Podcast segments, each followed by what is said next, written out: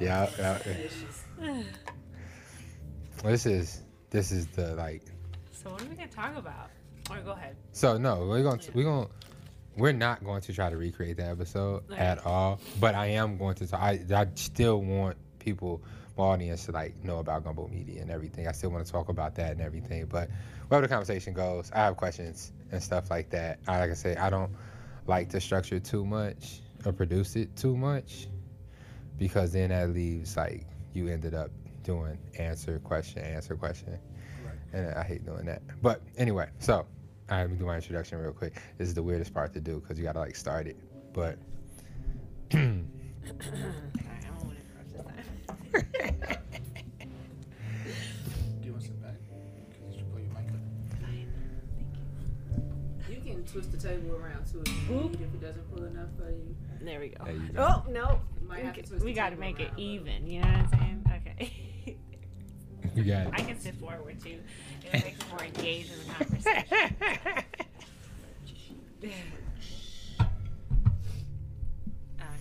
and then you can turn yours And you turn yours this way. bam They give it a little range. Nope. All right, I'm gonna figure out a solution to these tables. I'm like really.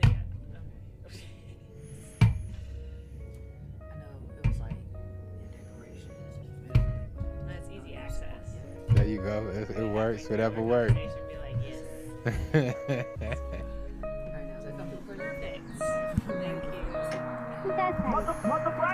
all right,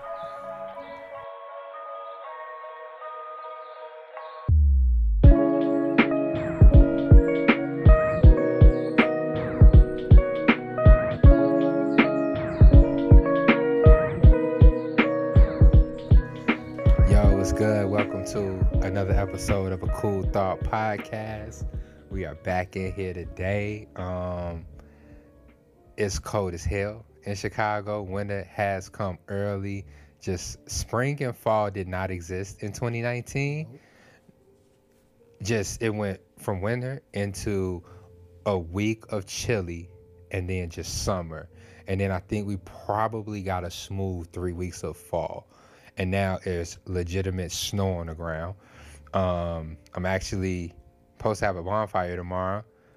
I don't know because I don't want to shovel to have a bonfire, but that's supposed to be happening. But what I did do is I got two of my favorite people out of the house and here onto the podcast. Um, I have Gumbo Media in the building. Matthew and Courtney is here. What's up? What's up? Yes, most definitely. Um, I have them here th- today to talk about like their company Gumbo Media.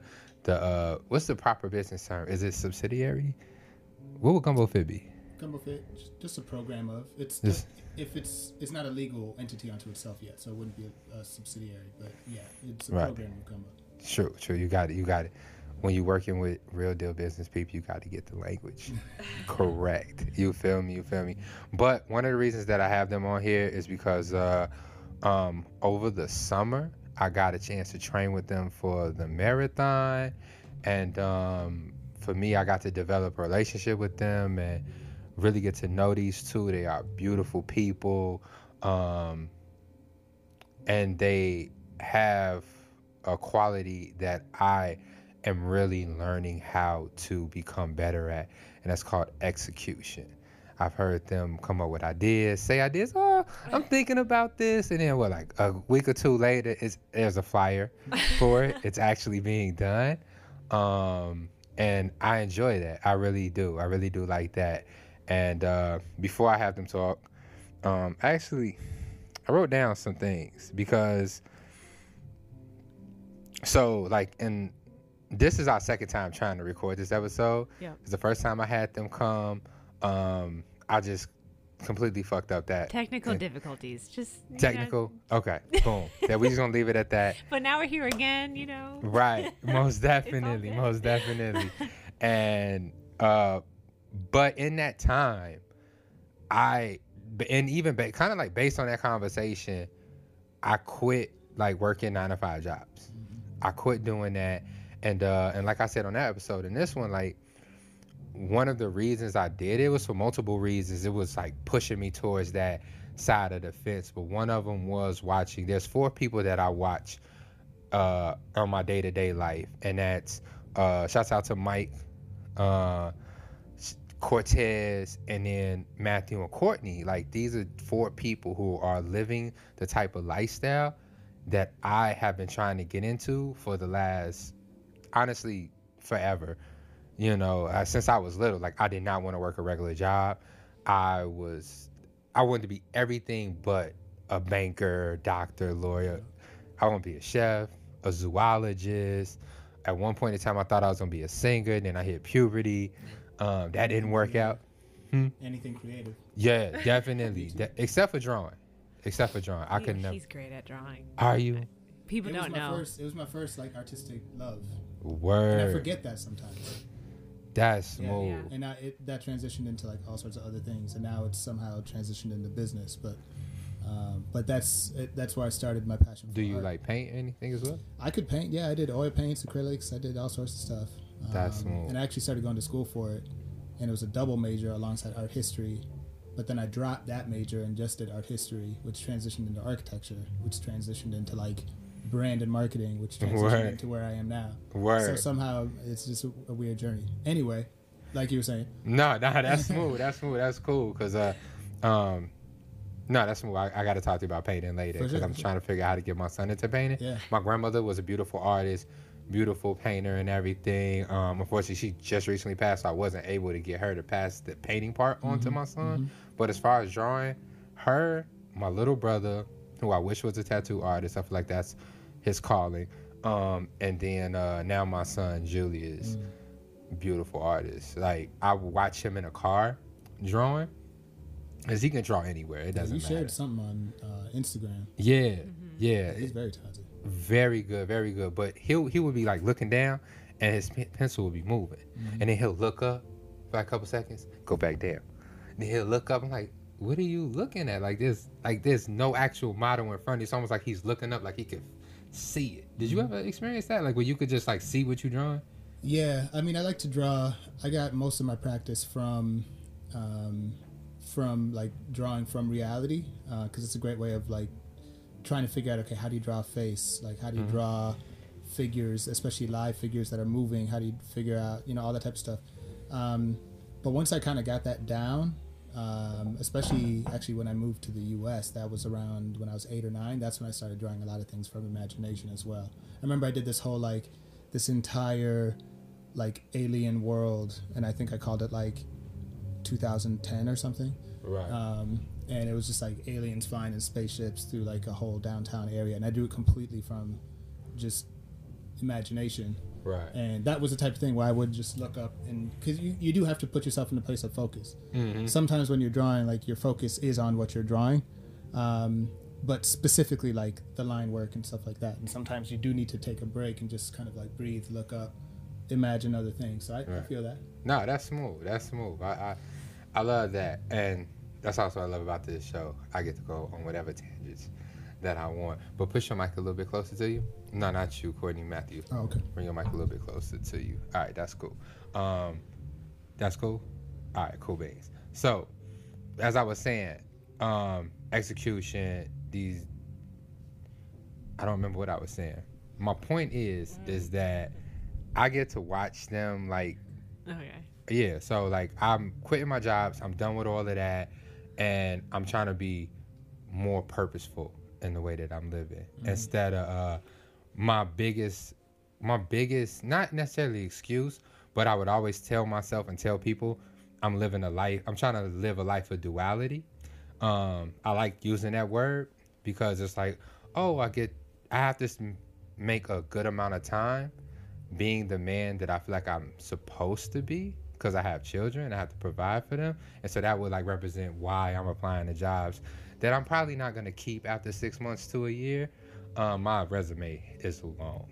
Uh, and then trying to go after passion projects that I'm hoping that could, you know, bleed into a career and things like that. And um, that's kind of why I have you guys on because I want to I want to know. I know there's a mission behind Gumbo Media, but I also want to understand. Like, Charlemagne used this uh, term that I kind of fell in love with. Uh, you live in like this uh, eat what you kill kind of lifestyle. you know, you're entrepreneurs. you're out here. You're growing your business. Um, neither one of y'all are working a job, are you? No. No? It's all Alright. Right. freelance client work. Okay, smooth. Yeah. So you you you get to eat what you kill. When you do the job, that's when you get paid. You're not just showing up anywhere for a certain amount of hours and waiting on your check at the end of every two weeks. Like, I, I want to understand from your point of view how you're getting there. How are you doing it? Like, what's the struggles? Like, how are you able? What? Okay, let's start off at the let's start off kind of like fake at the beginning, right? Okay, yeah, like, who are we? right. Yeah, let's start there. Let's start there. Introduce yourselves a little bit. Oh, um, so I'm Courtney Phillips, um, and I'm co-founder of Gumbo Media, and uh, leader, co-leader of Gumbo Fit.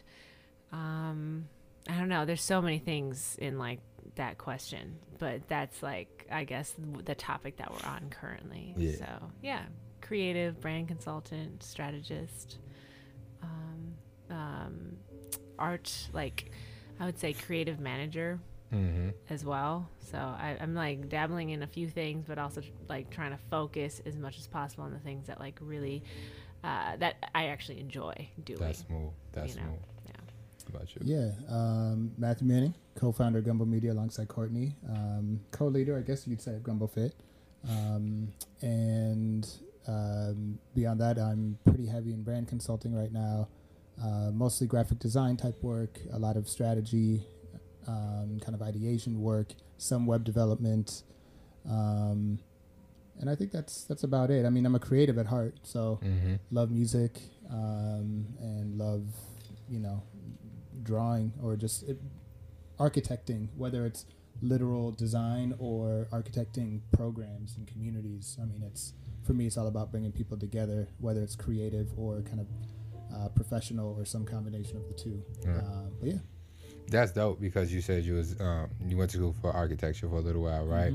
Um, I in college I was dating an architect, and when I was dating her, I kind of you know uh, you know when you when you buy a new car, and now you see that car everywhere. Um, so when I was in her, I would realize that some of the people that I kind of like, like Rick Owens, went to school for architecture. A couple other designers went to school for architecture and stuff like that.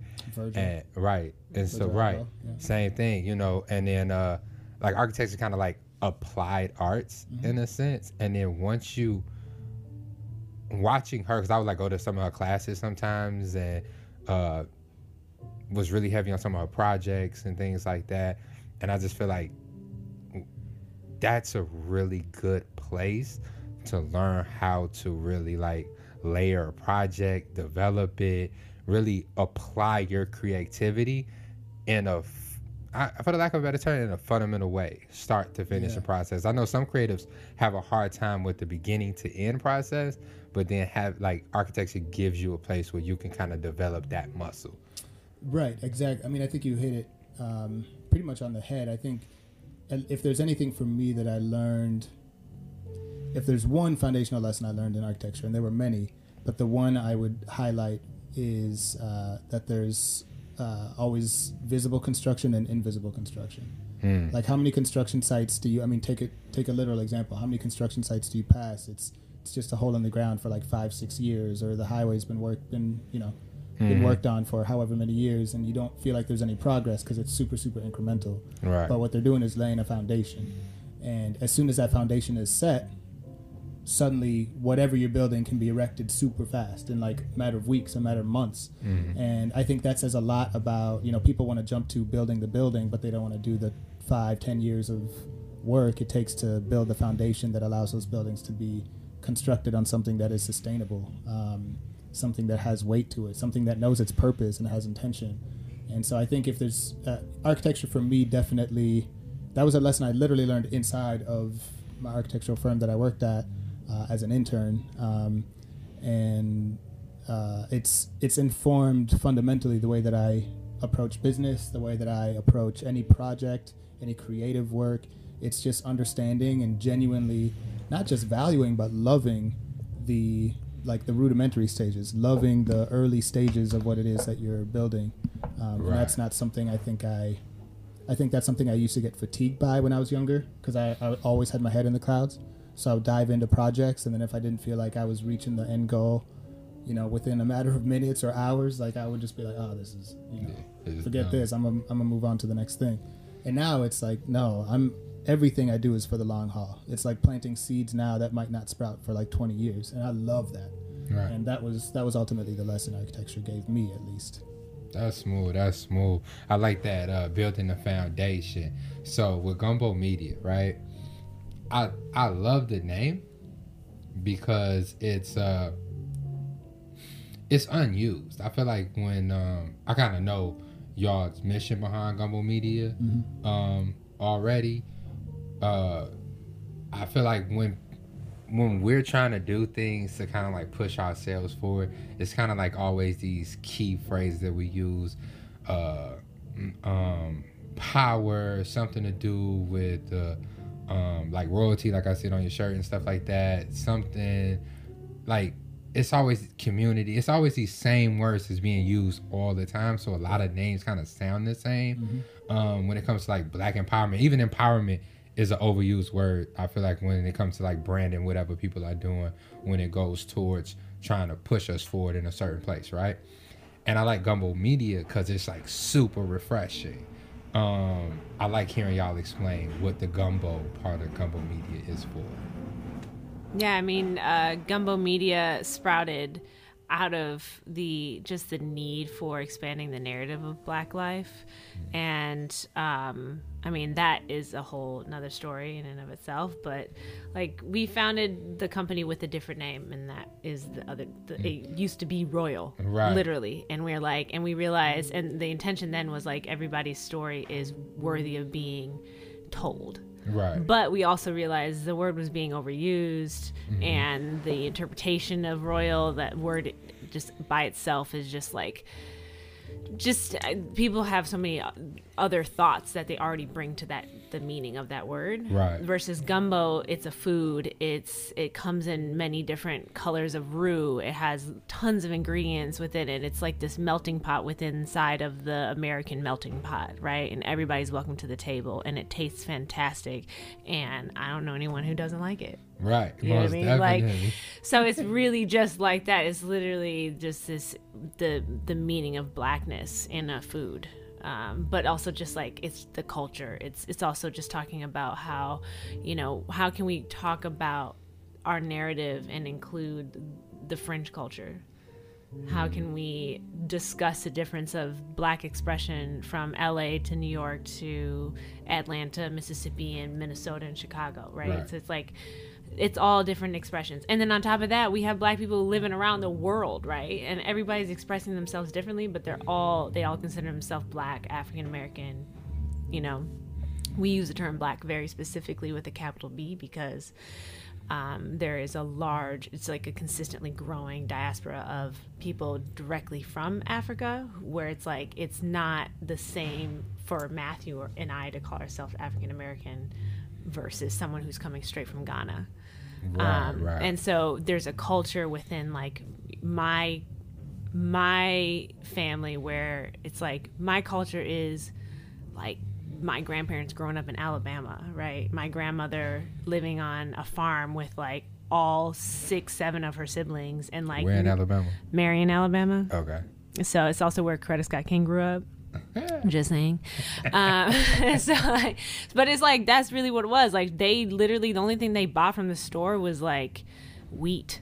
Word. You know what I mean? Like it's like that. Like That's and that's like and so that's that's the culture that I know of and that's that's like black culture to Mm-hmm. me.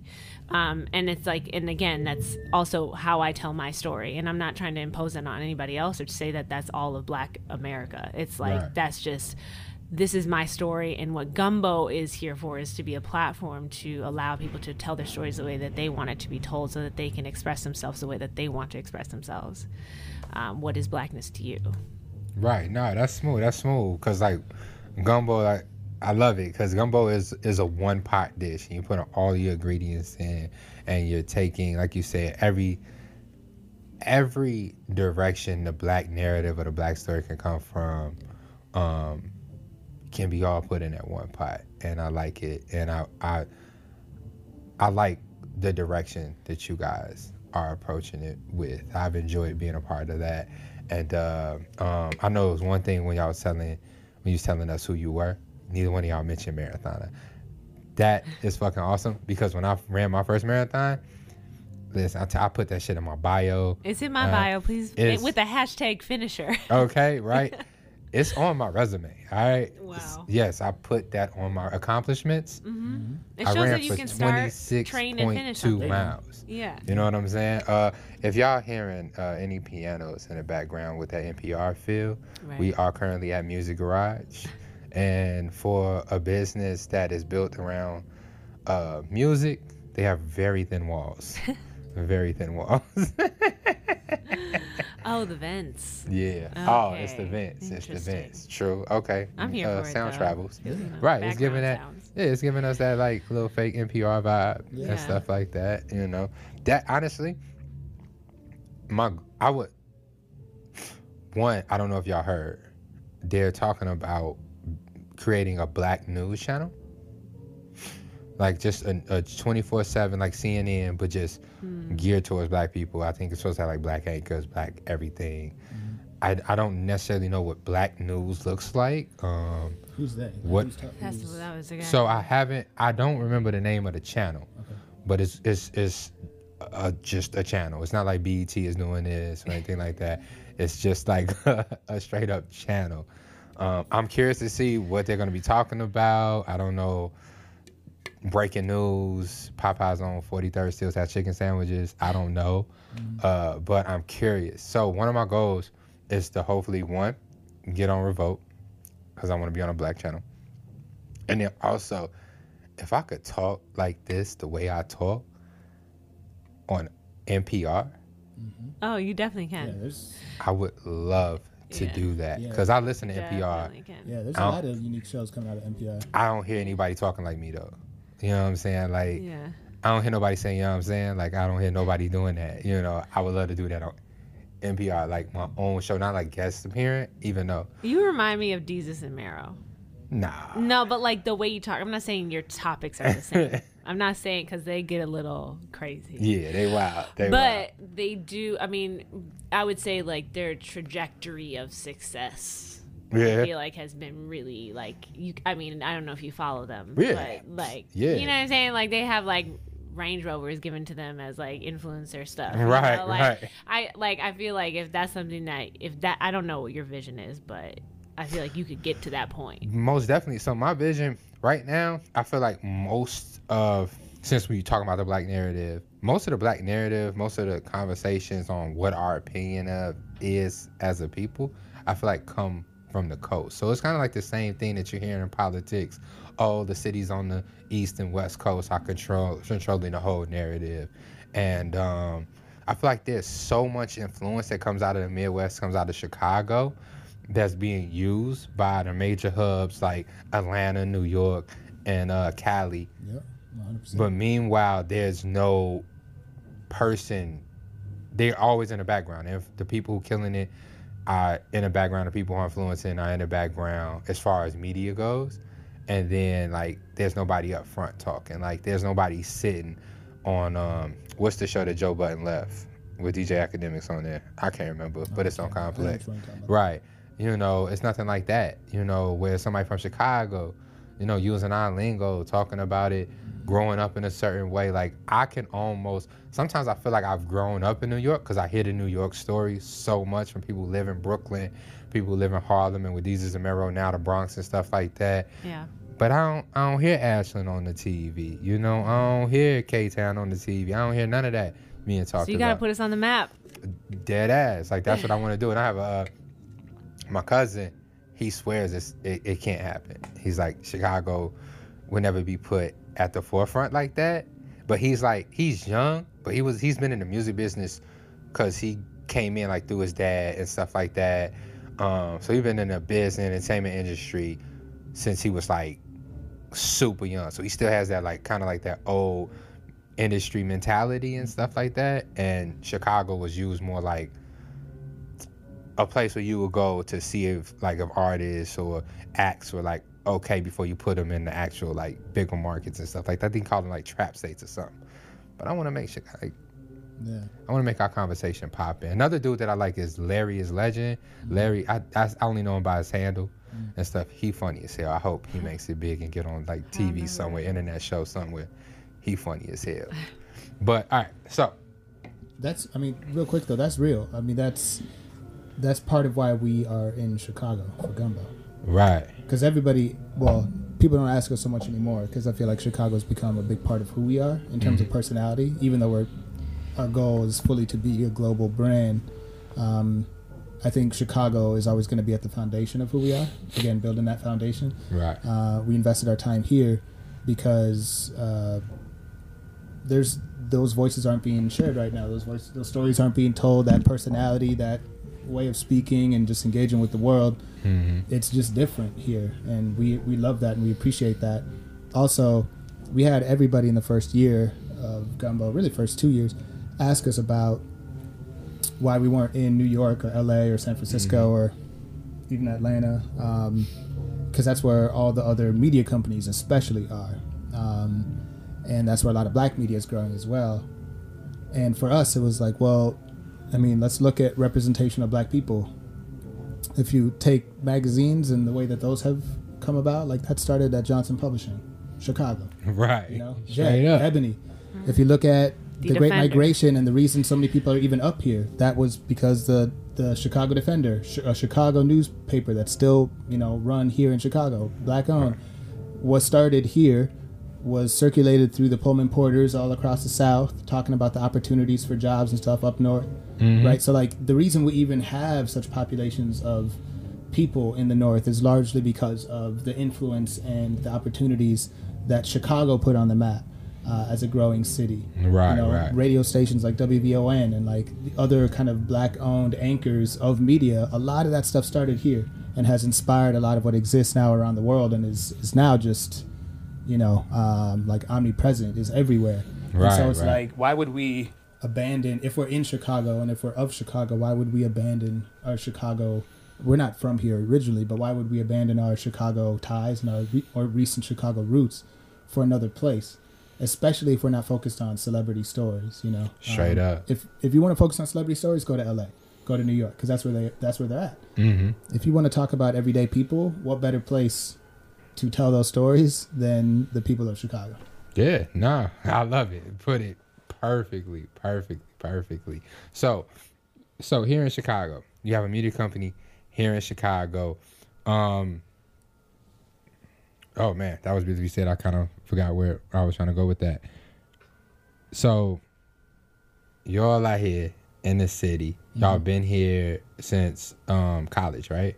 Or like, was it post college? I came. I went to DePaul, uh, DePaul University. Um, I was there twenty. What was that? When was I there? 20, 2009. 2009 through 2013. Yeah. right, right, right, And then I graduated. I went back to Minneapolis for two years to do architecture. right. That's where uh, Courtney and I connected, and because we had actually dated for a month in high school, uh, so it was very full circle, kind of Hollywood movie type story. Right. Um, Y'all and are rom-com. within a couple, yeah, exactly. Within a couple of years, we moved back here um, Right. to Chicago, uh, which was my second time living here. Her first time, but it felt close to home. We'd both traveled through here a lot. I'd obviously lived here for four years, and now we've been here for what five years. hmm Yeah. So yeah, so now we've been here for And a so- while. So between that and college, I've been here for almost a decade. Right, most definitely. And so, what?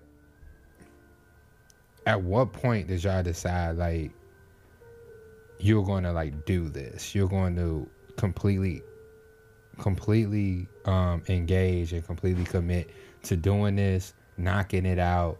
Like at what what? Like being the gumbo or like just being independent contractors and like not working. yeah, I'm sorry. So yeah, out. the nah, this lifestyle, like living Oh. this lifestyle. What I mean, Hmm. I feel like it's it was it's been a long road to this point, and we're still working at it, and we still have a long way to go. Um, I mean, I started modeling in college because I was like I told you before, like I had this like hustle. My hustle in college was like, look, I don't want to get a normal job, and I also just want to like come to school, do my classes, and leave, and then just make some money. So I like would tutor finance and accounting students, and then I would model all around the city, stuff like that. And I just like that was my thing. Right. I didn't want to work on campus because they didn't pay anything. It was just like scraps, you know what I mean? Right. So it was just no incentive. And so, and then I continued modeling after school. Like I like worked at Target Corp because that's where the Target headquarters is for a little bit. And I just like kind of like. I, I hated it. I mean, it just wasn't for me. It wasn't my type of environment. That was your nine to five job. That was a nine, yeah. And I was like, that was it. I was like, I went to school, I studied finance, I graduated. Target hired me like six months before I graduated. You know what I mean? So I was mm-hmm. like on a roll. And then I got there and I was like, this sucks. Like, I hate it. Like, I absolutely cannot do this anymore. And so I, I quit and continued modeling didn't know what i was going to do. Matthew and i were dating for a few years at that point and then like we i took him on a family road trip of like mine and because my dad we always drive down to alabama like once a year. Like i mean obviously we don't do it anymore because like i live here but Right. when we were still doing it i was like matthew you should come with me. We're gonna go down to alabama. I'm trying to show you like our family land yada yada yada. And I'm like cool. So we stopped in chicago like we always do like and i stepped out of the car and i was like we need to move here. I don't know what what it is but i need to live here. I don't know what's gonna happen but like you know and we moved like six months later. And i just continued modeling. I signed with ford so i was modeling with ford as a ford model for like three years three four years. And then um could not do that anymore because honestly it's like the representation like i came in with i was recruited by a woman like a black woman in Right. ford and she was like one of the agents and i was like cool like this is the first time i've been approached by an agency that actually has someone of color as representation Right. Like and so i was like i'll definitely do this. And then she moved and went to another agency and then i couldn't really put my finger on it or like at like a year and a half after like i was just like this feels really weird i don't know why it's changed. But then i realized i was like all of my agents are white women. And it just like they didn't understand what it was like being a woman of color modeling and have like and being on sets with like majority all white people white right. men like it just is like this energy that just was not it was like taken from me versus like f- like building me up you know? yeah, and so i was like i can't i need to take a break from this. I might model again in the future but i just i need space to Mm-hmm. breathe and reflect on that experience. And so now it's like and also when i first moved here i worked at Sweet Mandy B's that cupcake but yeah, Yeah. i literally was like I was really like hustling. Like I hated working there too. I lived in Lake. We lived in Lakeview for two years. I was working at Sweet Mandy B's, and I had to deal with like all these like really privileged like stay at home moms like asking for like a thousand cupcakes for their kid's birthday party and all these extra like specific. I was like, don't have the time, don't care. Like I was just like, all right, I'm I'm done. Like after like a year. Um. So yeah. So it's like you see what I'm saying? Like it's Right. not like a, oh I did this and then oh you started gumbo and it's like we were starting gumbo in the mi- middle of all of that. Right. And so and then on top of that we were building like a um like a team of directors and then they also have their own jobs and then it's like and we're also trying to figure out what we're doing and like what's the most effective way to be in the community? How do we build this like uh uh base this um what it was it that you're the an- Foundation. foundation. Thank you. We were building this foundation of this company trying to figure out like we knew what we wanted the building to be but we needed to make the foundation. Right, and on most top of that definitely. we're struggling and like trying to figure out what we're doing to make money and to make ends meet and all this stuff like that. So it's just like we've now gone to a place where things are more comfortable. We still have a long ways to go but it's just like we're here and it's amazing and i can reflect back and be like wow like so i really don't have to work at a cupcake uh like cafe anymore like i don't you know i can really just do this but it it, it took years to get here Mm, right. so Yeah. yeah. Well, and by the way, I think, you know, when we talk about these things, I, I think it's important to note that both of us know and recognize that there's nothing wrong with holding down a job or working at a nine to five. We just realize that for us, it wasn't the path that we wanted for ourselves. Like there, there were other ideas and things that we, we wanted to implement in different ways. And the only way we could do that was to fully commit ourselves to this other world. I mean, I think for me, it's been a similar story in terms of being up and down. Um, but I think some part of me has always known that um, I was kind of, I was made for more kind of entrepreneurial spaces. I never had, Yeah. I didn't always have the business acumen for it. I still have a long ways to go in terms of learning what I need to learn in order to be able to navigate these spaces.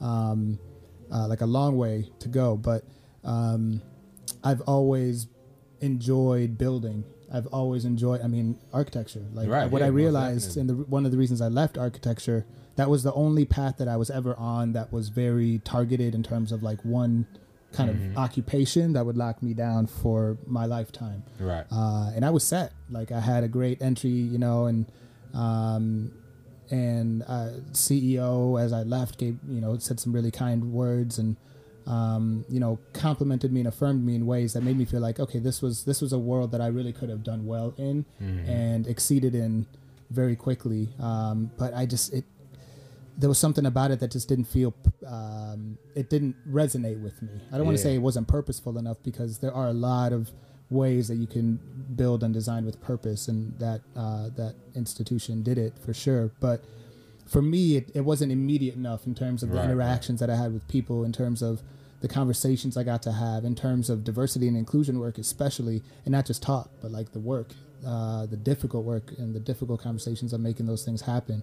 Um, and so, um, what I realized was what my passion is isn't architecture designing; it is architecture like building ideas Right. and so right, that was yeah. when I was okay with like departing a specific job or whatever, and just accepting the fact that what I really value and appreciate in the in, in life and in my world is being able to contribute to a whole bunch of different ideas at one time, being able to build with a whole community or a series of different communities at the same time. Um, and I also did a lot of kind of study on my skills, um, like strengths quest stuff like that. You know, uh, Myers Briggs tests and like all these things are like more quantitative than anything. But I do think that they help in the, The sense Myers that Briggs is like the personality test. yeah, right? right, I think stuff I've like that. And I've done those, strengths yeah. uh, strengths finder as well, strengths quest. But a lot finder. of that is like good for Um, like we we we all did that. Like he did it himself and then passed it along to the rest of our team to figure out like, okay, so what are we all good at and how can we complement each other? That's yeah, and it helps Um, affirm your values if yeah. nothing else. And so what I learned was that, uh, for example, I'd always been, I'd made myself. Um, so I, I'm, a, I'm just keeping it a buck. I struggled a lot with mental health issues, like depression, clinical depression when I was younger. Uh, basically, all of middle school, high school, which is really when I started becoming aware of it. Um, and kind of met it at its, at its head, and then um, the transition from high school to middle school or to college was terrible for me. Um, and then college was where I started diving into service, and that was when I was like, okay, I have, I'm I'm I'm good at building community. I'm good at activating like Right. a program in two weeks and getting Right. people to come out and be passionate about this thing. Maybe there's something to this. So I just started diving in, diving in, diving in.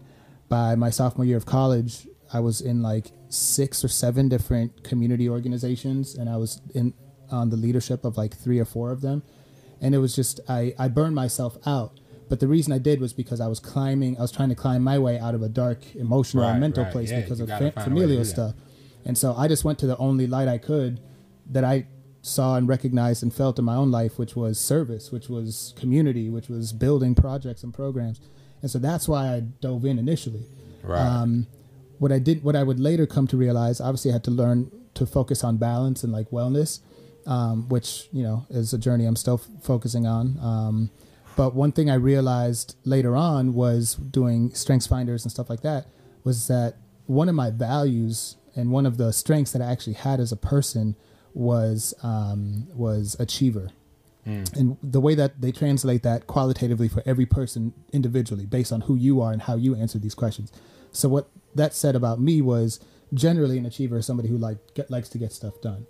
But the little distinction that it gave me that fundamentally changed the way that I see myself and the way I interact with the world was that I'm actually the most I'm actually the happiest and most genuinely fulfilled when I am doing a lot of different things right. when I can commit my passion and my energy and my like words and interactions with as many cool ideas as Yo, possible. that that that's definitely real. I cannot. Um, the last job I had working, I was working um at Volkswagen selling. I love selling. I Mm-hmm. Right. love pitching. I love all of that. I love persuasion. I love getting people involved in whatever it is that I'm doing. I enjoy that aspect. and I usually do really well in sales jobs. But uh, I would have long periods and stretches out the day where I'm not doing anything, which is cool. But if I don't want to do anything else, not having that option to go and do something else, oh my god, that that is literally the worst thing. I Yep. I I need to be able, like you say, do multiple things, mm-hmm. have multiple projects, have multiple, just my break from one going to another thing is how I take a break from something else Right. and stuff like even when I was doing homework, uh, the rare times where I was doing it, I would have to like have the TV on. Like I can't sit in a quiet room and do homework. I honestly, I can't even read silently. You know, like I can read under my breath, but I cannot read silently. I cannot. Hmm, I can't even think to myself honestly. If I had to be honest with you, it's really, really hard. If I'm, if you, if you catch me one day in like really deep thought, you'll probably see my lips moving. It'll look like I'm talking to myself because it's the only way I can like kind of manage my thoughts in a way where I can like follow them. Um, I, I Mm-hmm. Mean, it's I mean, we're full, we're full and complex human beings, and we're capable and worthy of doing multiple things at once. And I think I just it's kind figure of, out how to make money doing multiple and things that's at the one trick. time. That's Like- making money, but also keeping the balance to the point where you're not burning yourself out constantly. Because I've had plenty of those moments. Mm-hmm. Cody and I have had plenty of those moments together. She's had plenty of them individually. Like it's just part of it. it there are a couple balances you have to figure out in that process. But I think based on the work that we did to learn more about ourselves and about each other collectively as well, we realized uh, over the last several years that there is no other path for us except for to dive into the things that just make us happy, and that changes from month to month too. and it's- And it's- so it- we've committed to each other so that we could uh, make each other happy in those ways Have your by supporting been each able to other. understand that lifestyle? Because my mom, she's a nine to five person. She happy. Happiness is getting a check every two weeks. Uh, my rent is paid. Um, well, no, hers. My mortgage is paid. My car note is paid. Yeah. When you need some money, I can give it to you. Like she, when I she she you can almost change see her mood change when I say, I got to do something. I'm happy. Like I just can't Right. make money." Right, She does not. It's I'm basically speaking Cantonese to her. Like right. how, how like how was that with your family? You can go ahead. Okay. Um, my family's been surprisingly supportive. I would say. I mean, I would say um, they haven't always been. They they've always been supportive of my ideas, um, but they've always been very skeptical, uh, as you know, practical adults would be. Um, but I'm not a very practical person. Like I'm a I'm I'm an idealist in many ways Yeah. Or I'm practical in the sense that I believe what is ideal is possible. Um, The fuck does that mean? like for me, the the the things that I envision, I believe sh- are are practical to pursue. Does that make sense? Okay, yeah. Like, Like, you like you can actually get it done. You can Right. actually go and Like, why can't I make a life doing this stuff, right? right? But that's hard to convince somebody who has worked three or four jobs my entire childhood to pay the bills, you know, Right. as basically a single parent for my mom. Um, my dad was never really around, so I never had those conversations with him. Frankly, I never looked to him for approval or anything. He, it's it's interesting because we have almost the inverse relationship. Like he seeks approval through me in many ways.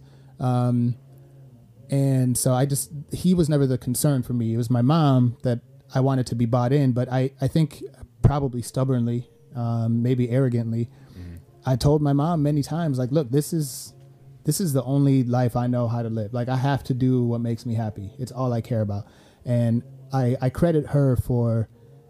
I think planting some of those seeds earlier on because she struggled uh, in Minneapolis. Um, I mean, we were well below the poverty line for you know for a household of four, Right, right. uh, like well below, and and really really struggled with a lot of things financially because of that. Uh, in a privileged area, so I reaped a lot of the benefits of privilege through education and stuff like Right, that. right, right. But there also was kind of the juxtaposition of like our family is the family that doesn't have what Right. ninety nine percent of my peers have, Um, you could have been like rich in the hood, but said you was poor in the Exactly. suburbs. Exactly. also, I mean, And I so- think for context too, just for the listeners to understand, is that like you came from Sweden. I which, came from like, Sweden, her- hi- which his is mom socialist. Literally got like paid leave for a year after every child she had. Yeah. Right. I mean, she didn't have she didn't work. She worked for three out of six years and got paid the entire time. You know, Right. by her government because that's that's how Sweden takes care of their people, um, and a lot of places too. And it was very cutthroat here, and so my mom struggled and struggled and struggled. And I think parents have a decision to make when Right. when they're in a place like that. Um, and or even if they're not in a place like that but especially when they've struggled they're very actively thinking about the lives that they want their kids to have Yeah. and i've seen one of two decisions happen a lot of times a lot of parents say i want you to have a life that's better than mine so i want you to do this this this make as much money as you can you know uh, which equates happiness with money and not with what you're doing or what actually makes you happy Right. my mom had kind of the opposite reaction and response. She was a little bit more pragmatic with it. She wanted me to be smart about money, but she always said like, "Look, I've been trying I've just been working nonstop my whole life, and I'm just now trying to figure out who I am." Right. Like take this time while you're That's young real. to take risks, to figure out what you can do to, you know. And so I I appreciate her for that because she um I don't know that I ever sought her approval, to be honest, because like I was always going to do what I was going to do. I was very stubborn in that way. I still am. Um, but I certainly was affirmed by her willingness to trust in my instincts, even when my instincts were off. Right. And there were times where I had to just be like, "Mom, like this is, this might be a mistake, but you're gonna have to let me make this mistake. yeah. Like this is my mistake to make. I'm growing up. I need I need to figure out my life, and and she let me do that. You know, so uh, we've had some tough conversations. There've been some times where she's just like, you know, very kind of passively the way Midwesterners are, like. You know, Nah, have you thought about just like giving up all of this to do, to do that, Yeah, or nah, at least doing these things at the same time? I cannot paint my mom with that color at all. I cannot. Yeah, I mean it's you know so okay, so shout outs to Mary because she's Mama been Manning. a great support for Matthew and I. I would say like yeah, she's she's been a mother to me in ways that I would have never expected. Like she's just been like she is like there for us Yeah. and your sisters. it's easier for her to be there for us now, though I will say. No, I mean like because now she's seeing even- what we're doing. Right, that's Right. true. But either way, like I feel like she's just she's like that mom who come like where, whenever you come to her house, like she'll give you like a basket of things. Like she still gives us like Easter baskets, but they're like grown Easter bas- baskets with like like artisanal soap and stuff like that. But she's great. Um, I hope she listens to this. Oh, one that's and that's is why she she's great because she one thousand percent will listen. All right, I'm I'm sorry. I'm gonna cuss a little less. Go ahead. No, yo, oh no, she's fine. It's fine. Um, but yeah, my parents. So like, so first of all, my dad raised me. My parents split up when I was 3 For context, so like my dad has been raising me since the age of three. My mom, like, she struggles with mental illness, uh, um, things like that. So like, she just couldn't be there. So, uh, my dad's like very, I don't know. He's just like, I, I don't know. He's just of his generation, I Right, guess. right. Like, I can't even be mad at him for like not understanding. You know what I mean? But he does. But point is, he doesn't understand, and he does not approve of my lifestyle. and in a lot of ways, he doesn't approve of Matthew and I's relationship. Like, it's just like it's really that deep, and it's just like I I can talk about it now and like have this Right. this energy about it, but it's like extremely depressing in a lot of ways. So um, it's like, but I'm but I'm okay with it at this point. Like Yeah. it's just like I've kind of made peace with it, and it's like one day he'll understand. Um, hopefully, it's sooner rather than later. Um, but yeah, like he really, he's just like, what are you doing? and it's about action too, right? It's Yeah. not just about words. I think it, there are a lot of people that are willing to say like I approve of this, but their actions don't Yeah. don't Yeah. actually and it's follow like up that, on, on I that love belief. you, so you need to listen to what I'm saying type of stuff. Right. Like it's just like yeah, but it's like my dad is like he's like I was very scared of him as a child, and then I grew up and He was now on I'm the job. yeah, but well like yeah, but like I'm a he, dad. Like my goal yeah, is but like he just instill fear. Like Matthew, I know for a fact Matthew, like he's the way Matthew and I will be parenting is going to be a lot different than the way that like I was growing up. I know Correct. that, but it's just like, but it's just like his my dad's generation is like you do what I say because I say it. You know what I mean? And it's just like that's not how that is no that's Yeah. it's not constructive like children need to be able to learn how to express themselves you know what I So mean? it's Like- funny you say that because like ah, I'm Stephanie Gonzalez. So Is that much. your mom? That's my mom. Okay. I try so hard not to be her. Even the way I parent. I think we all try to not be. Oh my god, it's Yeah. it's crazy. I try not to be her. My mom is a yeller. All right, my mom, she, razor sharp with her words and everything. Beautiful woman, lovely. wo- The strongest woman I've ever met in my entire life. Uh, but like very sharp with her words, and so it's funny because uh, for a lot of my friends, I'm the person. Even like growing up all through school, I would be the person they would come talk to about issues and problems and stuff like that. I know everybody's secrets. I love being that person. but uh, with my son, I have a really short fuse. And I know it's all parenting style from what I've grown up. The only difference between me and my mom is that my mom gets completely stressed out. Complete stress. I don't. Like my son right now, very highly intelligent. He does have ADHD, um, but he's very highly intelligent, very highly capable, and everything. But is making a purposeful choice. Like this is his choice in life right now to completely fail school. Like that's he's just like. And we was talking the other day, and he was like, "I don't see." uh he used a big four letter word. I, I had to get him to look that up to make sure he was using it right. But he was like, I don't, I don't he was like, I don't see no purpose in doing the work. This is all a choice on why he's failing. this was me as a child every, oh, listen, I was just like, why do I need to prove that I'm smart? I know I'm smart. Right. Like, why? Why? Why do I? What? Like, you want me to do what for you? For why? Like, So- what? I didn't do homework. interesting. I, I didn't do I didn't I stopped doing homework in fourth grade, and I didn't start doing homework until my sophomore year of college. I just didn't do homework, so my grades were like C's because I just skipped over homework. Like no, I I spent eight hours with you. My home is my time.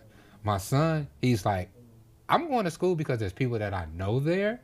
Um, I mean, if we, you know, if we talking about some stuff in class, if it's interesting, I'm gonna participate. Writing stuff on paper, that's not happening. I'm not doing that for you. And so instead of me getting stressed out and doing what my mom would do, would just be completely like yelling and being mad just all the time. Like in the last like two years, I'm just like, bruh, he's only went to the next grade out of the grace of his principal. I told his principal like, yo, like let, let him stay back in seventh grade. Let him let him chill. You know, I don't really care. And I tell him now, like, when you decide to do your work, it'll be there. When you when you figure out that you don't actually hate school, it's gonna be there. Right. But at the same time, like I I wanna be different, but it's really hard to escape that. That uh that aggressiveness that my mom had with me, it's hard not to do that with my son. And so it's just like, man, good luck trying to like not be your parent because I only know how to parent like my mom. My dad, I he wasn't like gone. I've seen him every freaking weekend, but there's no like parenting relationship between me and him. Like cool as hell. I I I, I still want to be like my dad, suave ass dude, like super smooth. All always had a quote unquote friend and stuff like that. You know what I'm saying? I would watch him like dance with women on the dance floor, all of that. Uh shots he paid my um there's a story in my family that he paid my kindergarten tuition with singled out with like in singles. Take what you want from that. Hmm. but he was just an all around cool ass dude that I enjoy.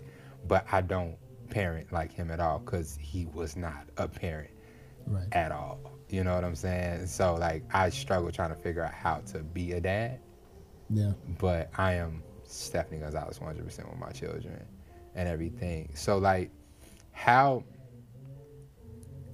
how are you able to uh I feel like I did cut you off and telling you a story about your dad. I'm sorry. Uh, I mean, that was But- basically what it is. I feel like you got the gist. Right. I, but I, I love it. I love it because it's like, you know, like they're not gonna get it until you just like until you buy your house or something like into some major fucking purpose and they still not gonna get it then it's gonna stop like talking about it like my mom finally said something encouraging when i left volkswagen she was like, Ian, you're 30.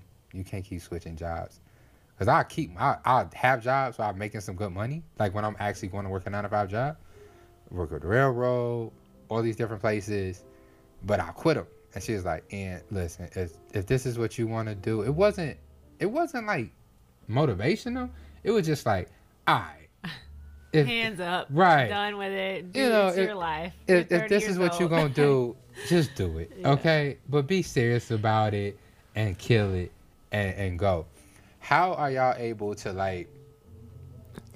How are y'all able to sustain at this point? Like where? like with our what's the- parents. no, no, no. Forget the parents. They they don't. They not gonna make a difference at this point. Y'all are killing it. I'm doing what I'm doing. Like I'll just take the judgmental side eye. You know, as long as uh, she's not yelling at me anymore, so I appreciate that. But how are you guys able to sustain your daily lifestyle? You uh, Gumbo Media has um is has client services, right? Yeah, so we do content, we do experiences, and we do services. Content is like what you see on social media. It's, you know, sometimes we do production stuff like that. Um, programs, um, uh, um, is it programs? What did I say? Content services and experiences. Experiences. I, I said programs. I'm like, that's not right. Uh, words, but programs works too. Uh, programs, experiences, those are the things that we do, like Gumbo Fit. You know, where Mhm. we just build space for people. You know, we have two events coming up. Um, you know, this this month, game night, uh, a social, all that type of stuff. The services end is really what is kind of the the practical anchor for a lot of what we do. Though it's it's easily the most low key in that like we don't talk about it almost ever. we haven't and that's what I'm marketed it at all. because you're talking about experiences like these events and stuff like Yeah. that.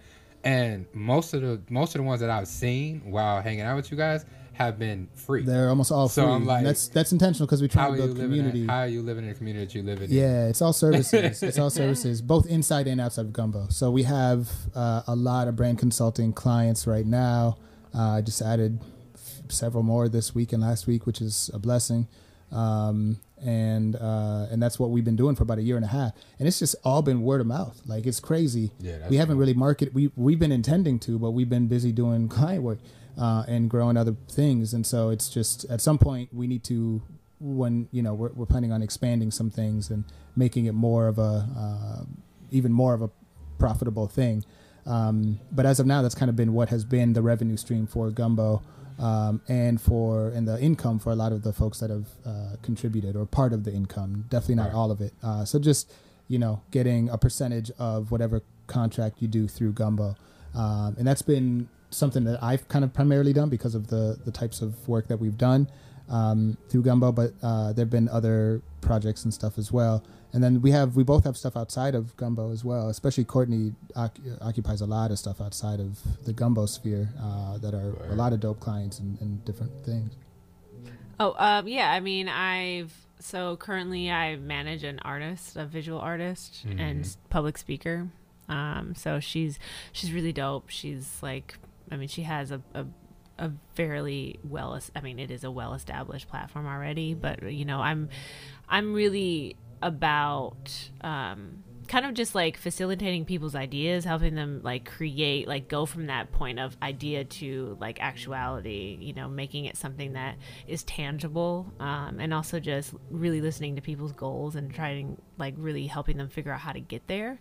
Um, and so with this client, like that's what I do. Like, I mean, she gets these opportunities across like her desk all the time, and I, and so we like talk through them and talk about the pros and cons and things like that. And it's just like, I in a lot of ways, I'm her consultant, but then at the same time, I'm also her friend, and then at the same Right, time, like. I'm out here trying to helping her get jobs too. So it's just like it's all of that stuff wrapped into one. And then I also have another client um, that I'm a brand strategist for, and, and this this client's really dope. They she create it's a black woman. She's actually a lawyer, and she created her own uh, non toxic vegan nail polish brand. Okay, I didn't. and a nail polish polish remover. Well, it is, and it's like highly flammable.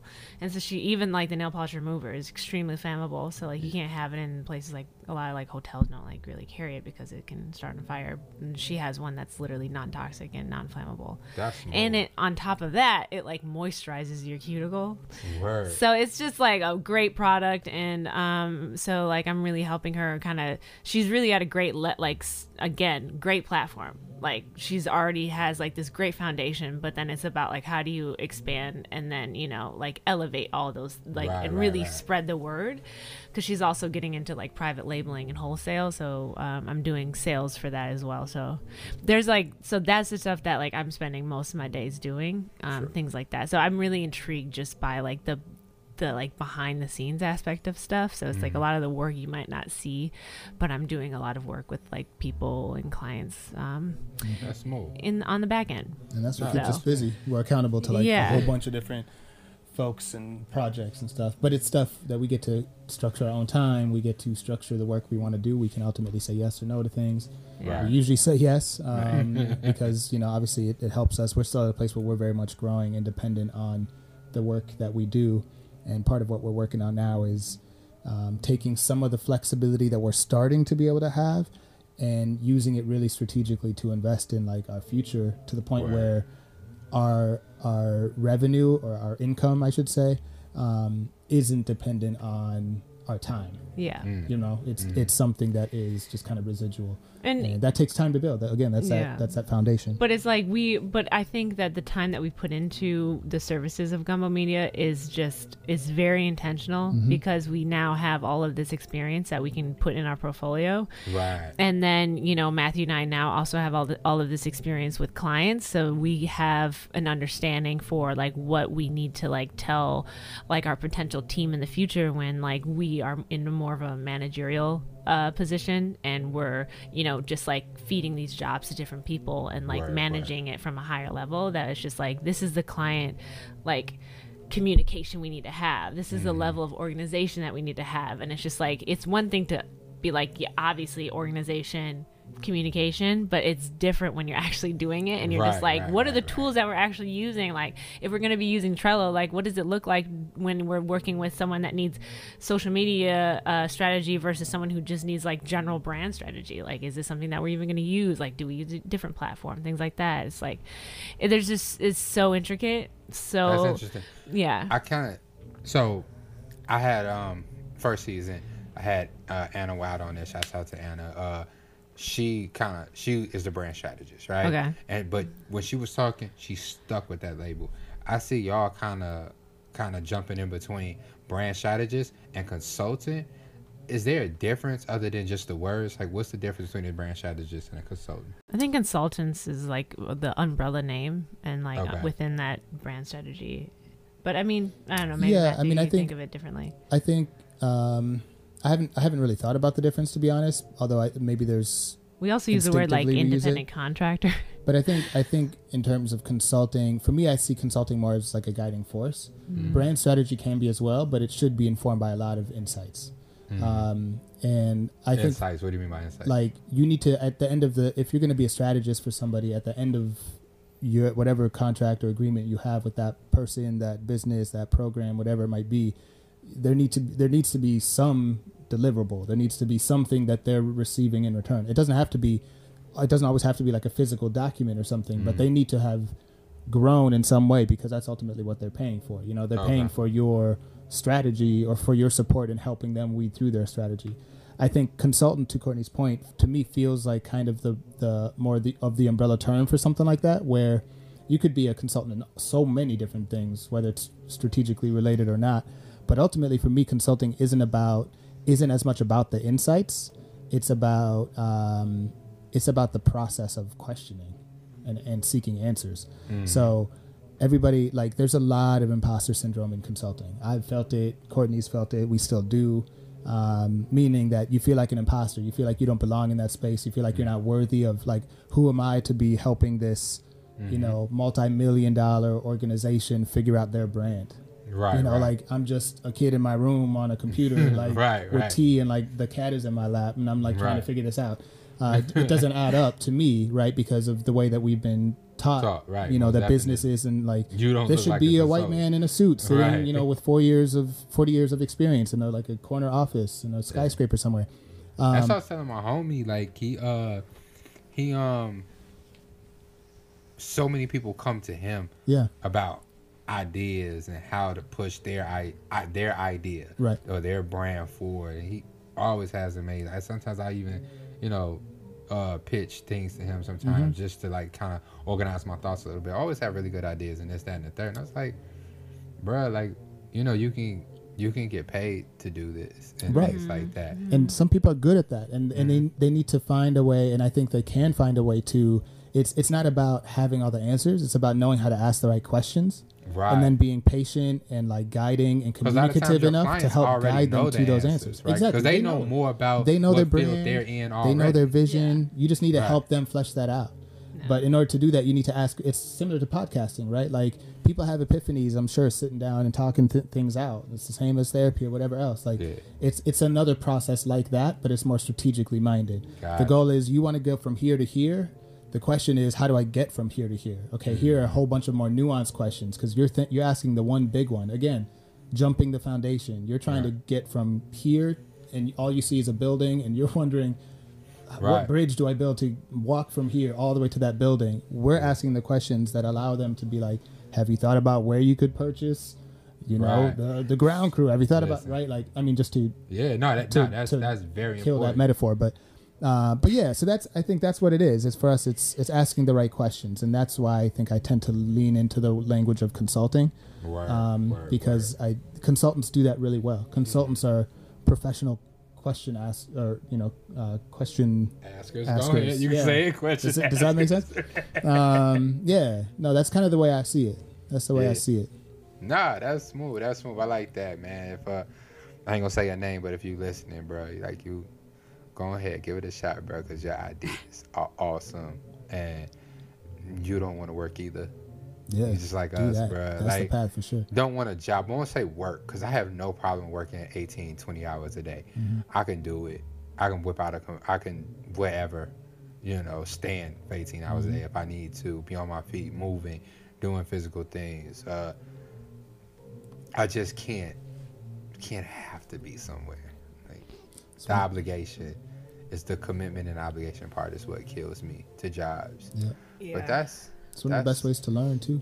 yeah. Learn by teaching. You know, learn by guiding, because Try by fire, man. Exactly. I mean, to help other people out, you have to do all the research.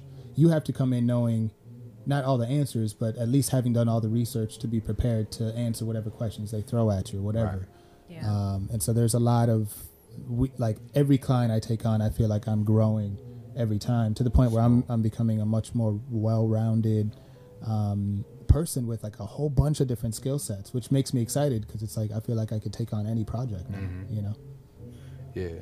No, this is deep. I like that. I like that. I hope I can kind of uh, learn some of them skills and things like that because tangible skills are, are very useful if you want to make a living. I enjoy that. I like that. Um, I I feel like I don't. Hmm. I'm in a place right now where I'm trying to figure out what kind of tangible skills I have. I feel like I have intangible skills, um, like communication. Um, I could talk. I could like. Well, we all black in here, so we all know how to code switch. But I could do it really well.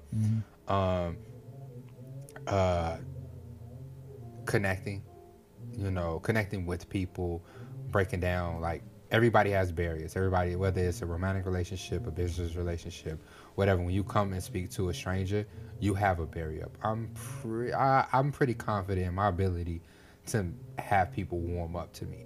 The question is, is uh, how to take these communicational barriers, bar- these communicational like skills or um, uh, inter, what's the word? Ah, what's the word? Interpersonal skills, and utilize them in a way that could, you know, allow me to pay my car note on time.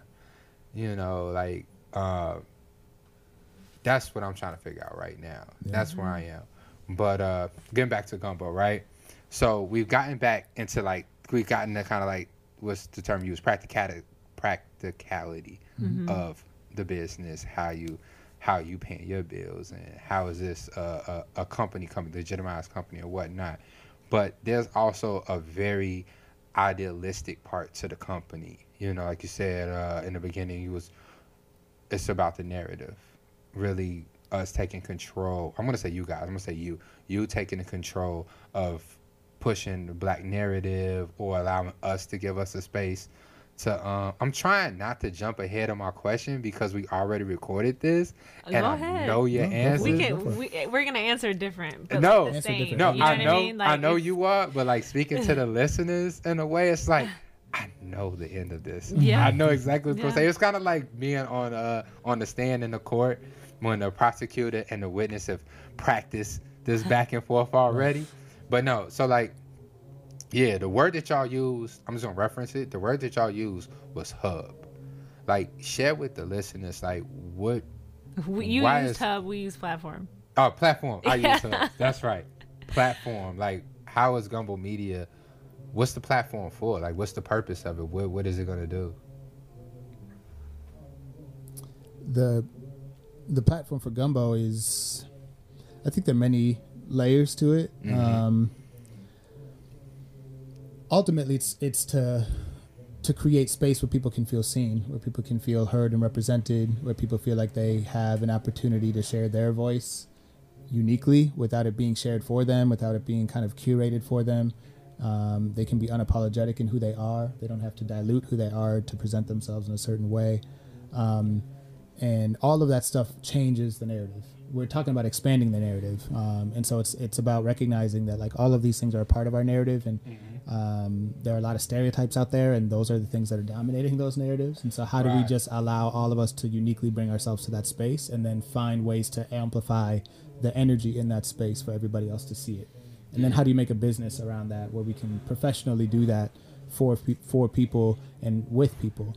Um, and so that's I think that's a big part of it. Um, one thing I would say though is that um, this time and last time I actually used the language of like allow. I don't I don't think we see it as creating space that allows folks to do that. You know, I think it's it's about encouraging and welcoming people to a space um, Shining a light. and just Just like just amplifying. ensuring that right. the capacity Yeah. is there exactly uh, because i don't think courtney or i see ourselves and I'll, i mean i'll let her speak for herself but, but I, I at least don't see myself as any kind of like you know arbiter of black culture or like i'm not the person curating what this looks like or anything like that. Like i'm i've been on the fringes of black culture my whole life. That's a that's a personal battle.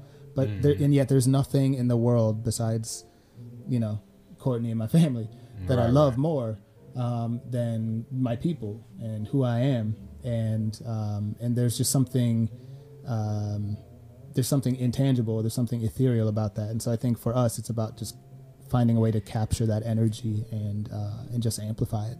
Well, and I think it's interesting just to refer to our like our last conversation, just like about the fact that like all of us are light skinned individuals, but we all have different backgrounds. Like neither of my parents are white, right? Matthew has a white mom and a black dad, grew up in Sweden, and then you have your own story. But it's like if people were to t- just take us as face value, then it's like they might assume they could have so many different assumptions based on what they they know of black culture Yep. and that is also inclusive of black people looking at other black people Yep.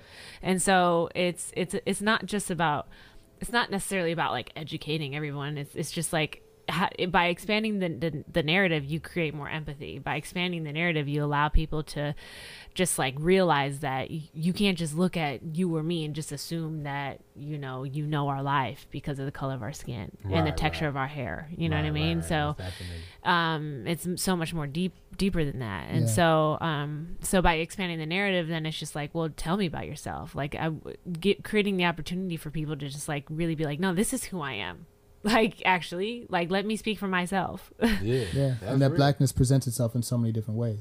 Like you don't, you could be a nerd and love comics, and be in, and that's an equal part of what it means to be black. Like it, Mhm. it's not just like the zeitgeist, like whatever popular dance is happening, or you know if you talk a certain way, or if you love certain songs on the radio, or whatever. Like you know, I think there's kind of a sometimes um, black culture as a phrase is is like packaged in such a tight package that a lot of people who are black don't feel like they're a part of it, um, Right, or don't feel like they're included, um, or at least welcomed in it. And and that's a difficult thing I think for a lot of people who are already growing up feeling isolated in a lot of their communities, especially as they're navigating success in the world and all that type of stuff. And so.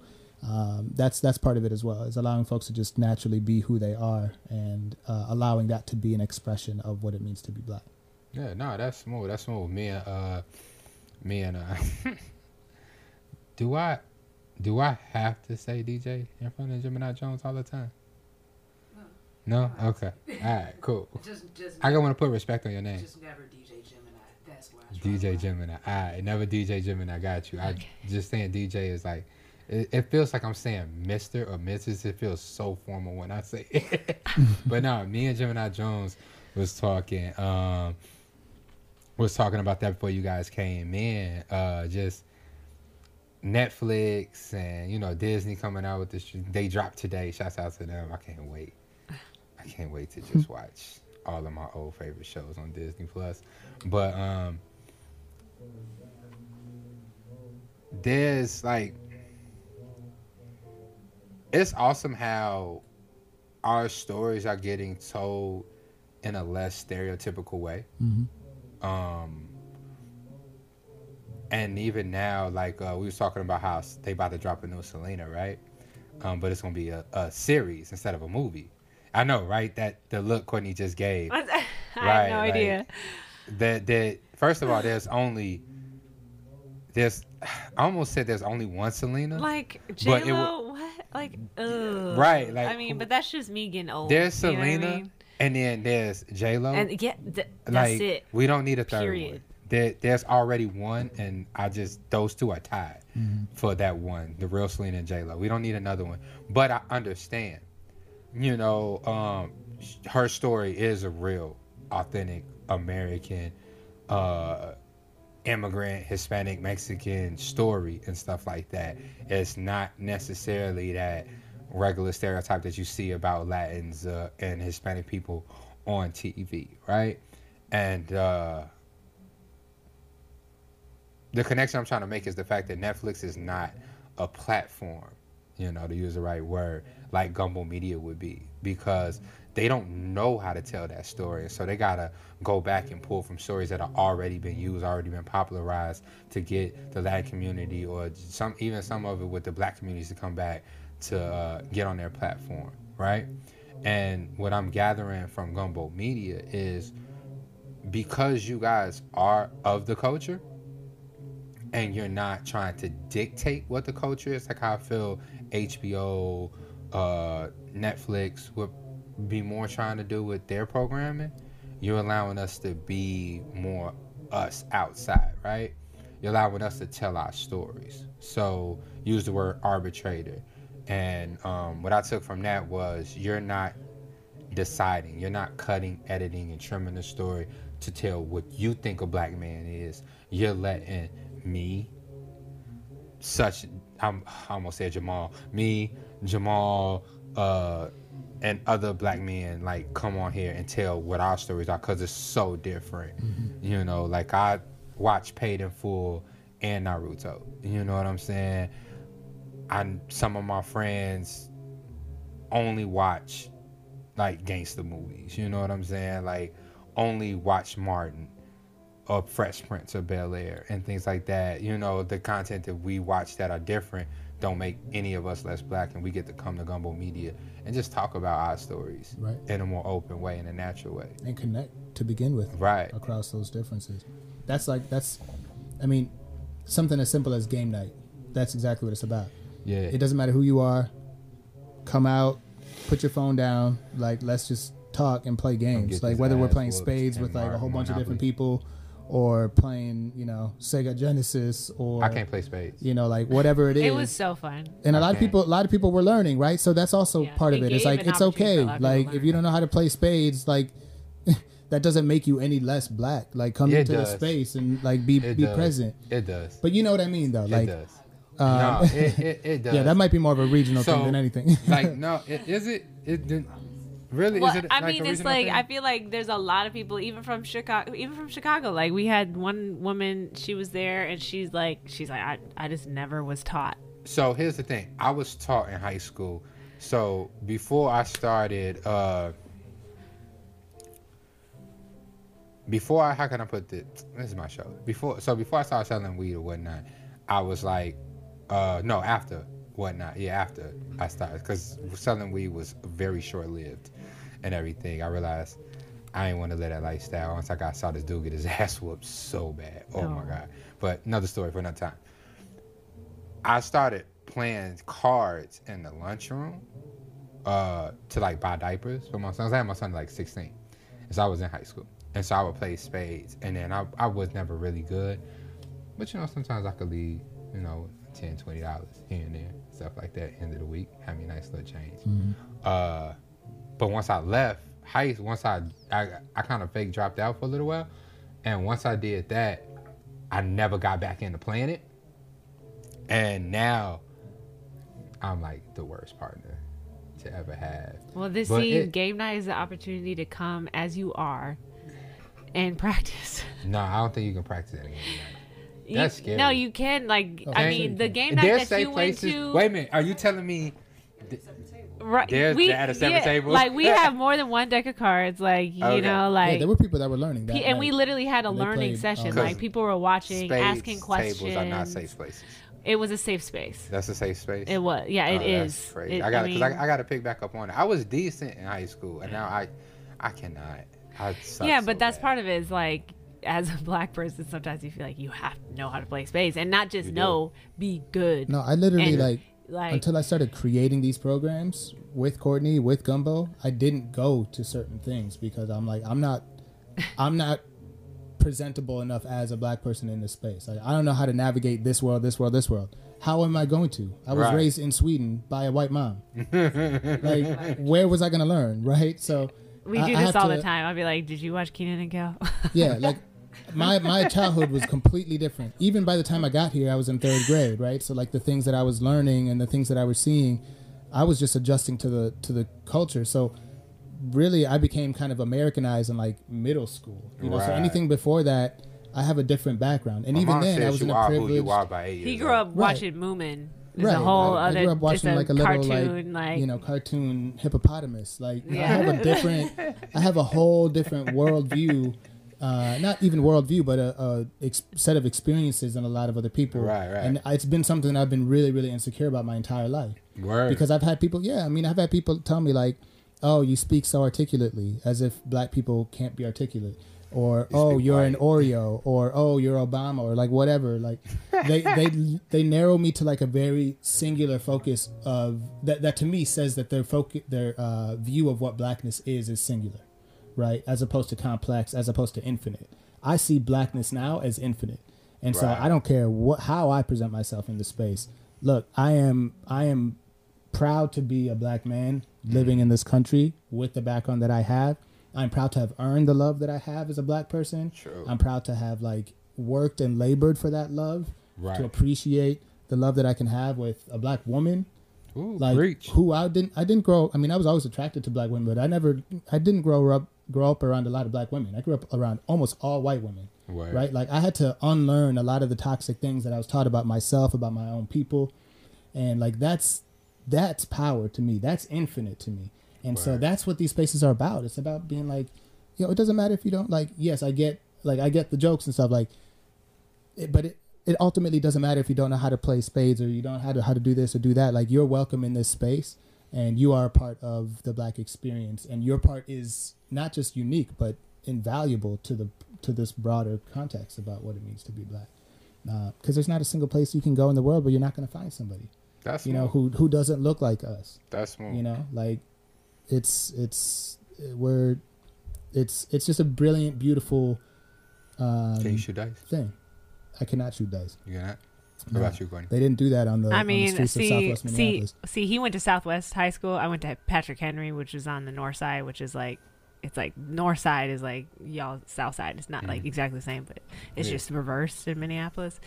And so like people threw dice all the time. Like, and so like I grew up around like that was definitely the environment I was in, but I just didn't know how to do any of it. You know how you do it. like I was, I was kind of a pothead in high school. so I just stayed to myself and my friends. No, like shooting dice. That's where you can make the most money.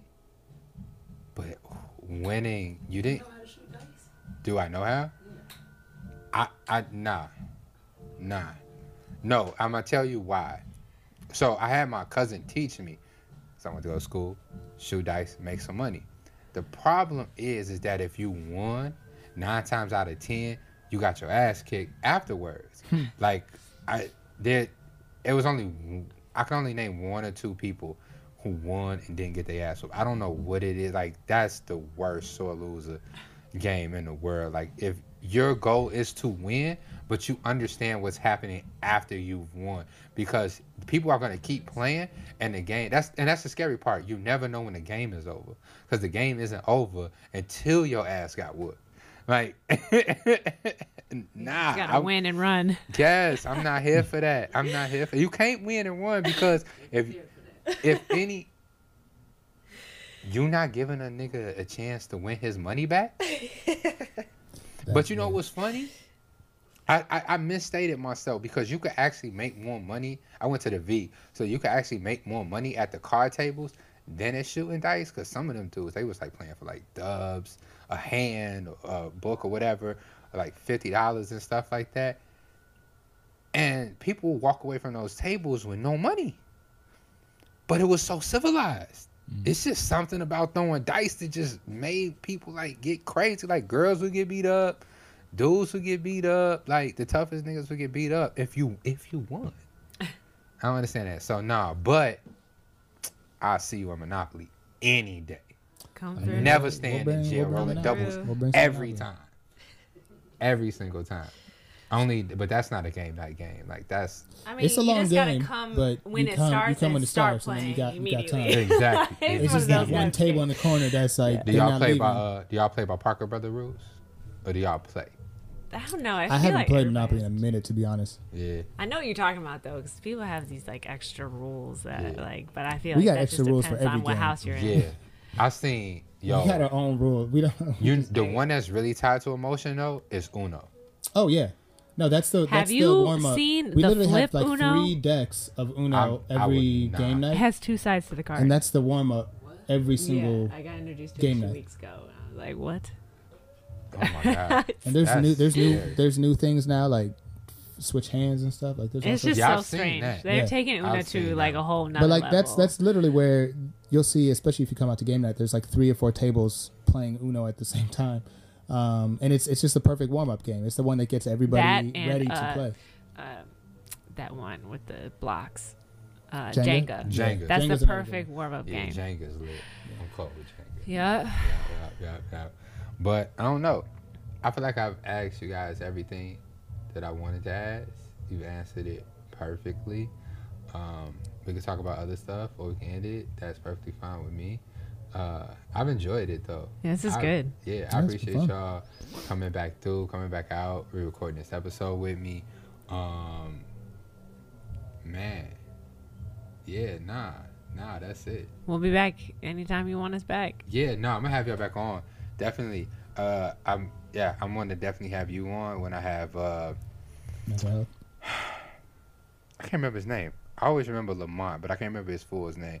Uh, you heard of? Yeah, I asked you this already. I think coffee, hip hop, and mental Mhm, health. mhm.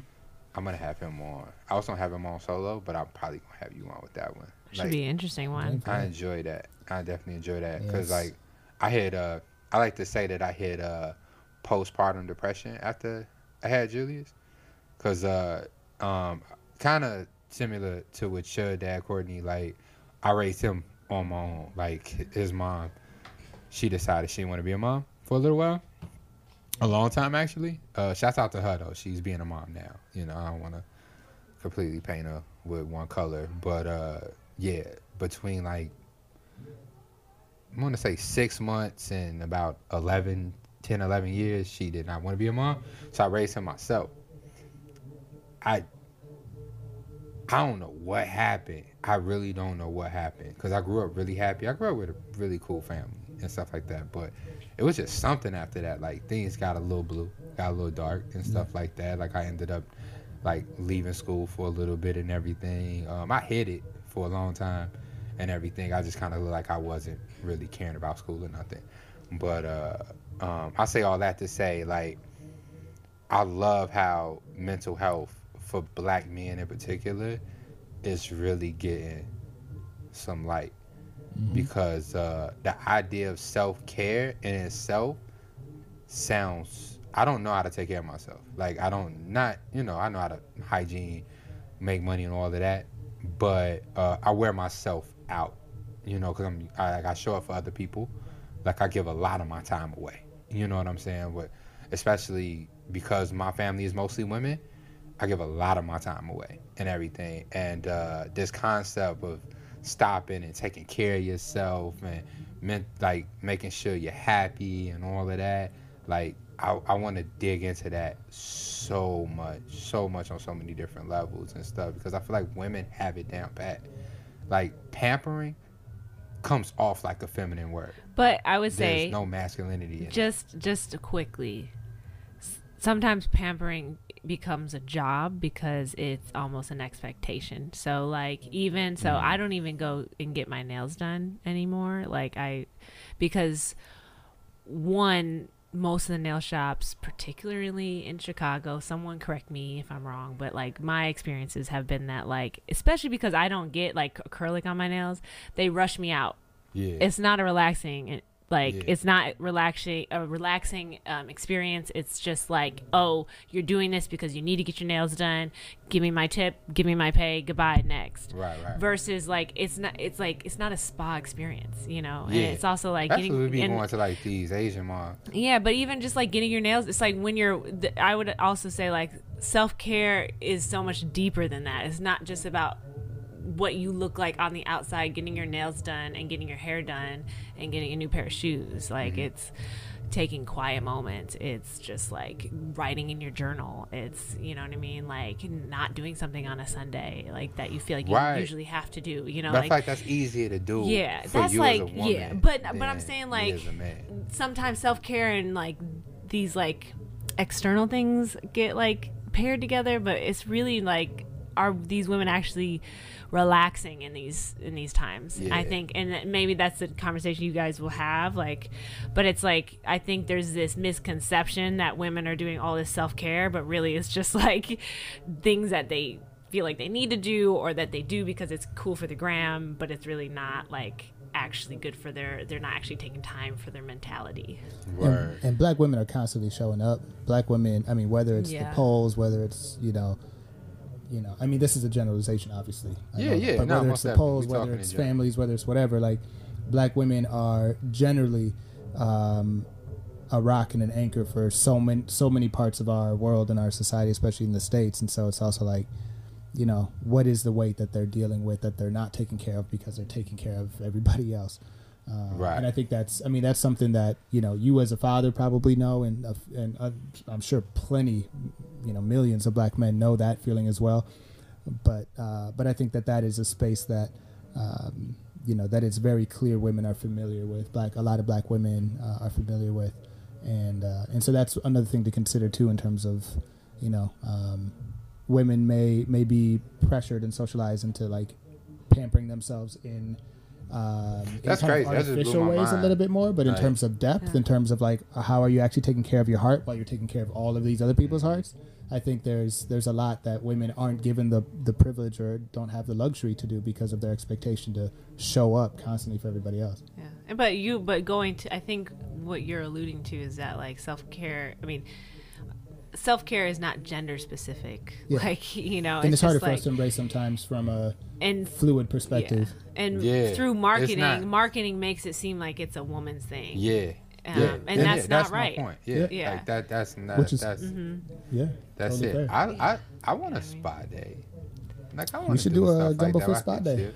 Yeah. Yeah, Y'all have y'all What, did I see that? I've been Damn. trying to put low key. No, I'm saying I've been working. I like have actually tried to put together a, a spa day for us. Like I've talked to actual spas. We have, yeah, like she has done and that. I um, but I'm Forgot about that.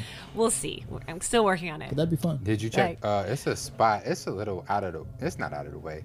I, I'm saying that now because I don't live in that area anymore. But it's a. I don't. I hope she's Mm-hmm. King She's Spa? really good. Huh? Have you been to King Spa? Nope. I never heard. Of that. That's the one that I feel like that's like it's affordable and it's just like men and women can like be there together and they have all these saunas and then you can also pay like extra for massages. You can sleep there if you want that's to. You can They have a movie theater. there, you can you get- they have you Wi-Fi. They have food. They have a whole cafeteria. Right. It's like Korean food. It's delicious. No, that's smooth. Yeah. You That just enter sounds like awesome. a different world. Yeah. So Yeah, I, I, I, I definitely want to make uh, self care for men uh, a thing. You know what I'm saying? Like, and skip deep, dive deep down into it. And it might look different. You know, it might not be a spa day for some men. You Yeah. know, like uh, like seven on Sunday, right? Uh, running with uh, Aaron, Craig, and uh, Nahaj. Like, that has been my thing. Like I grew up watching my uncle play basketball every Sunday morning. Like that's what he would go and he would do.